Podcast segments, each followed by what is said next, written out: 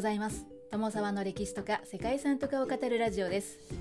このチャンネルでは社会科の勉強が全くできなかった私が歴史や世界遺産について興味のあるとこだけゆるく自由に語っています。ということで本日も数ある配信の中からこの番組を視聴していただきましてありがとうございます。歴史とか世界遺産とかを語るラジオはですねスタンド FM という音声配信プラットフォームで2020年の9月から毎日配信をしているんですけれども現在ですねポッドキャストとか Spotify の方でも配信をさせていただいてます。そしてですねスタンド FM の方はですね本日の放送でめでたく400日を迎えております。ということでですねせっかくキリのいい放送日ということでしたので今日は自分の好きな世界遺産のお話をしたいなというふうに思うんですけれども今日お話しするのは以前スタンド FM の方では取り上げている題材になります。ということで本日ご紹介するのはスペインのバルセロナにあるサグラド・ファミリアが登録された世界遺産です。はいサグラド・ファミリアが世界遺産ということはご存知の方も多いと思うんですけれども実は登録されているのは誕生のファサードと地下聖堂のみでサグラダ・ファミリアの一部なんですよね。というのもサグラダ・ファミリアはまだ建設工事途中の建造物ですので世界遺産登録の条件には当てはまらないところもあるということですね。そしてサグラダ・ファミリアの一部を含む世界遺産というのはアントニ・ガウディの作品群という世界遺産名で登録されています。名前の通りサグラダ・ファミリア以外にも登録されている物件があってそれがカサミラカサバトリョカサビセンスグエル公園グエル邸そしてコロニア・グエル聖堂の地下聖堂です。はい。コロニア・グエル教会はバルセロナ近郊のサンタクローマ・ダ・サルバ領という場所に建てられていてそれ以外の物件はバルセロナにあります。私自身もバルセロナは訪れたことがありましていくつかの世界遺産に登録された物件というのをね見ることができています。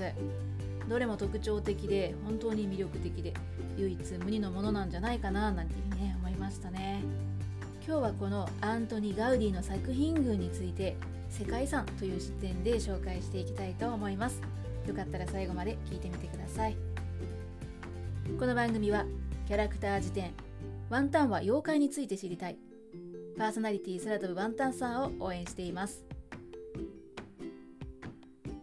世界遺産アントニ・ガウディの作品群はスペイン東部カタルーニャ地方の中心都市バルセロナとその周辺に点在する建築家アントニ・ガウディ・イ・コルネが設計した建築物群です。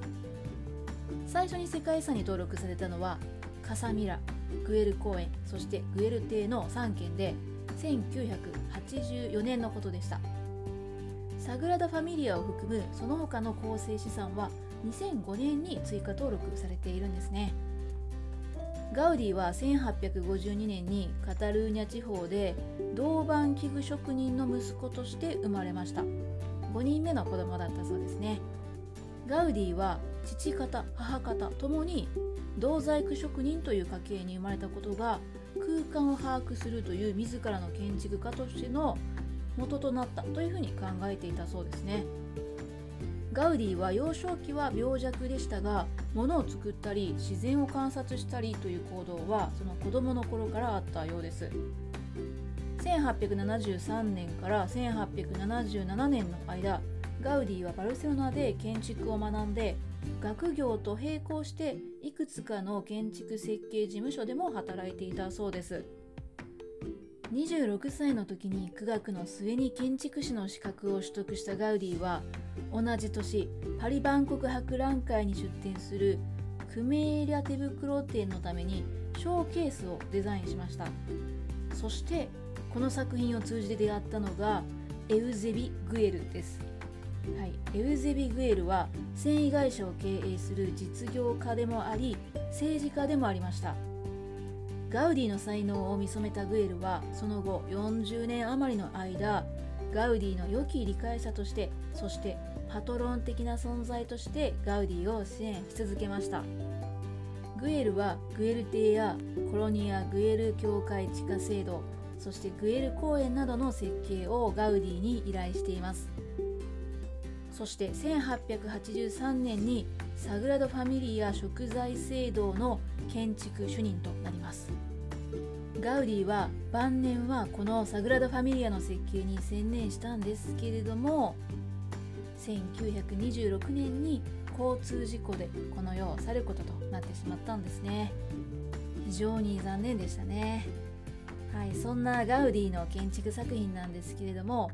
当時カタルーニャ地方で起こった芸術運動であるモデルニスモの代表というふうに言われています。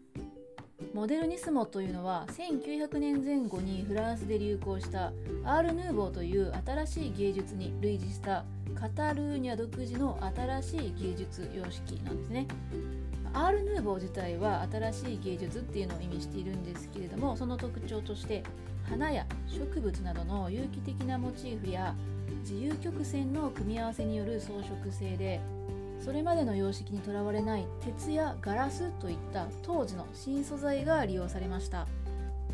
産業革命を終えたカタルーニャ地方のバルセロナでもこのアール・ヌーボーに似たモデルニスモというのは流行して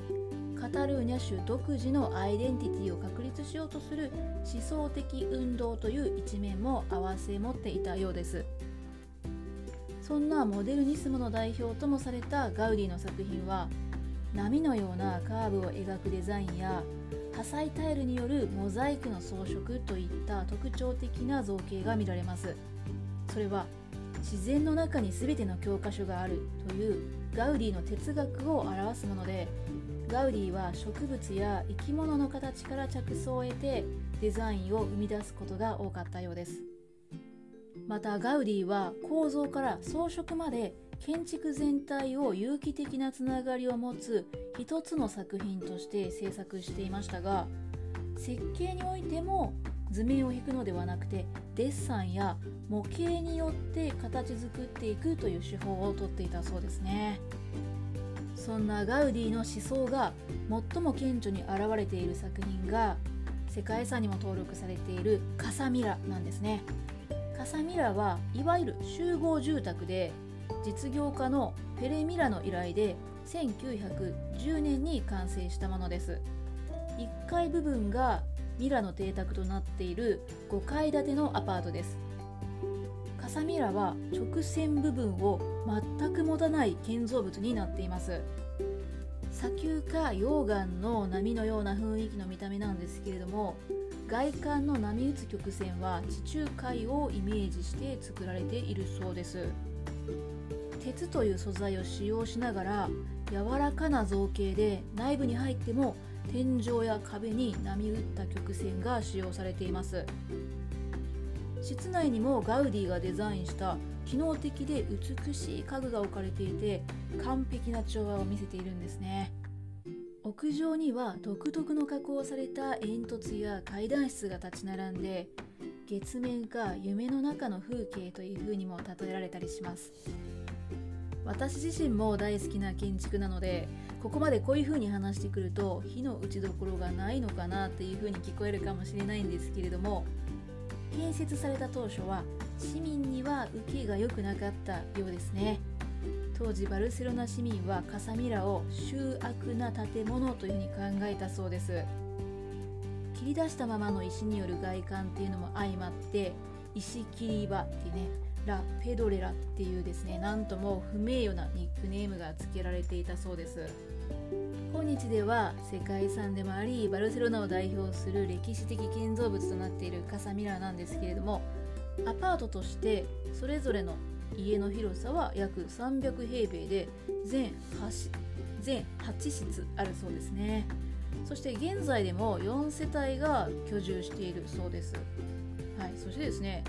じゃあ家賃っていくらぐらいだと思われますか、ね、世界遺産歴史的建造物のそんなアパートなんですけれどもなんとですね家賃は月に1200ユーロです。まあ、ちょっとこの今話している時代の相場がどうかということなんですけれども日本円にすると約15万円ほどだそうですよ。バルセロナの大通り沿い300平米8部屋で15万円。いやもうありえなくないですか、ね、なぜこんなことになっているんでしょうか？はいこれはですね建設当初は賃貸としての家賃設定がですね一般職人の月給の約15倍1500ペセタというね値段設定をしていたそうなんですよ。そしてですね先ほど少しお話ししたように見た目の評判の悪さっていうのもあって当時はなかなか借り手が見つからなかったそうなんですね。そのため3世代にわたって値上げなしという契約条件が付けられたそうでそれ以降ほとんど値下げとかね値上げって、ね、されていないということなんですよ。うん。ね、新規に入居することができるかはちょっとわからないんですけれども、はい、現在ですねこのカサミラの内部はガウディの建築に関する博物館にもなっています。有料で内部の住居部分とか屋上を見学することもできます。はい、とても人気の観光スポットとなっています。カサミラ以外の他の世界遺産に登録されている建築もそれぞれ特徴のあるものばかりでやはりどれもですねどの作品も曲線が美しくて私もですねもう本当に階段の手すりのツルツルした感触とかカサーバトリョの可愛らしいメルヘンのデザインとか色使いっていうのは印象深く残っていますね。もちろんサグラダ・ファミリアとかねプエル公園なども良かったんですけれどもはい。なので私的には裁縫したい場所ナンバーワンがこのバルセロナでありガウディの作品群かなというふうにも思っていますちなみにサグラダ・ファミリア食材制度の完成はガウディ没後100周年の2026年を予定していたんですけれどもコロナウイルスの影響もありまして1年前のニュースでは目処が立たないということでしたね。ということで本当はもっと紹介したいところたくさんあるんですけれども時間となりましたので本日はここまでとしたいと思います。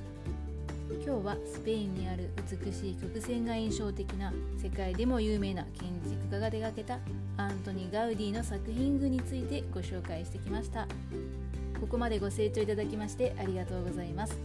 では皆様本日も素敵な一日をお過ごしくださいね友沢でした。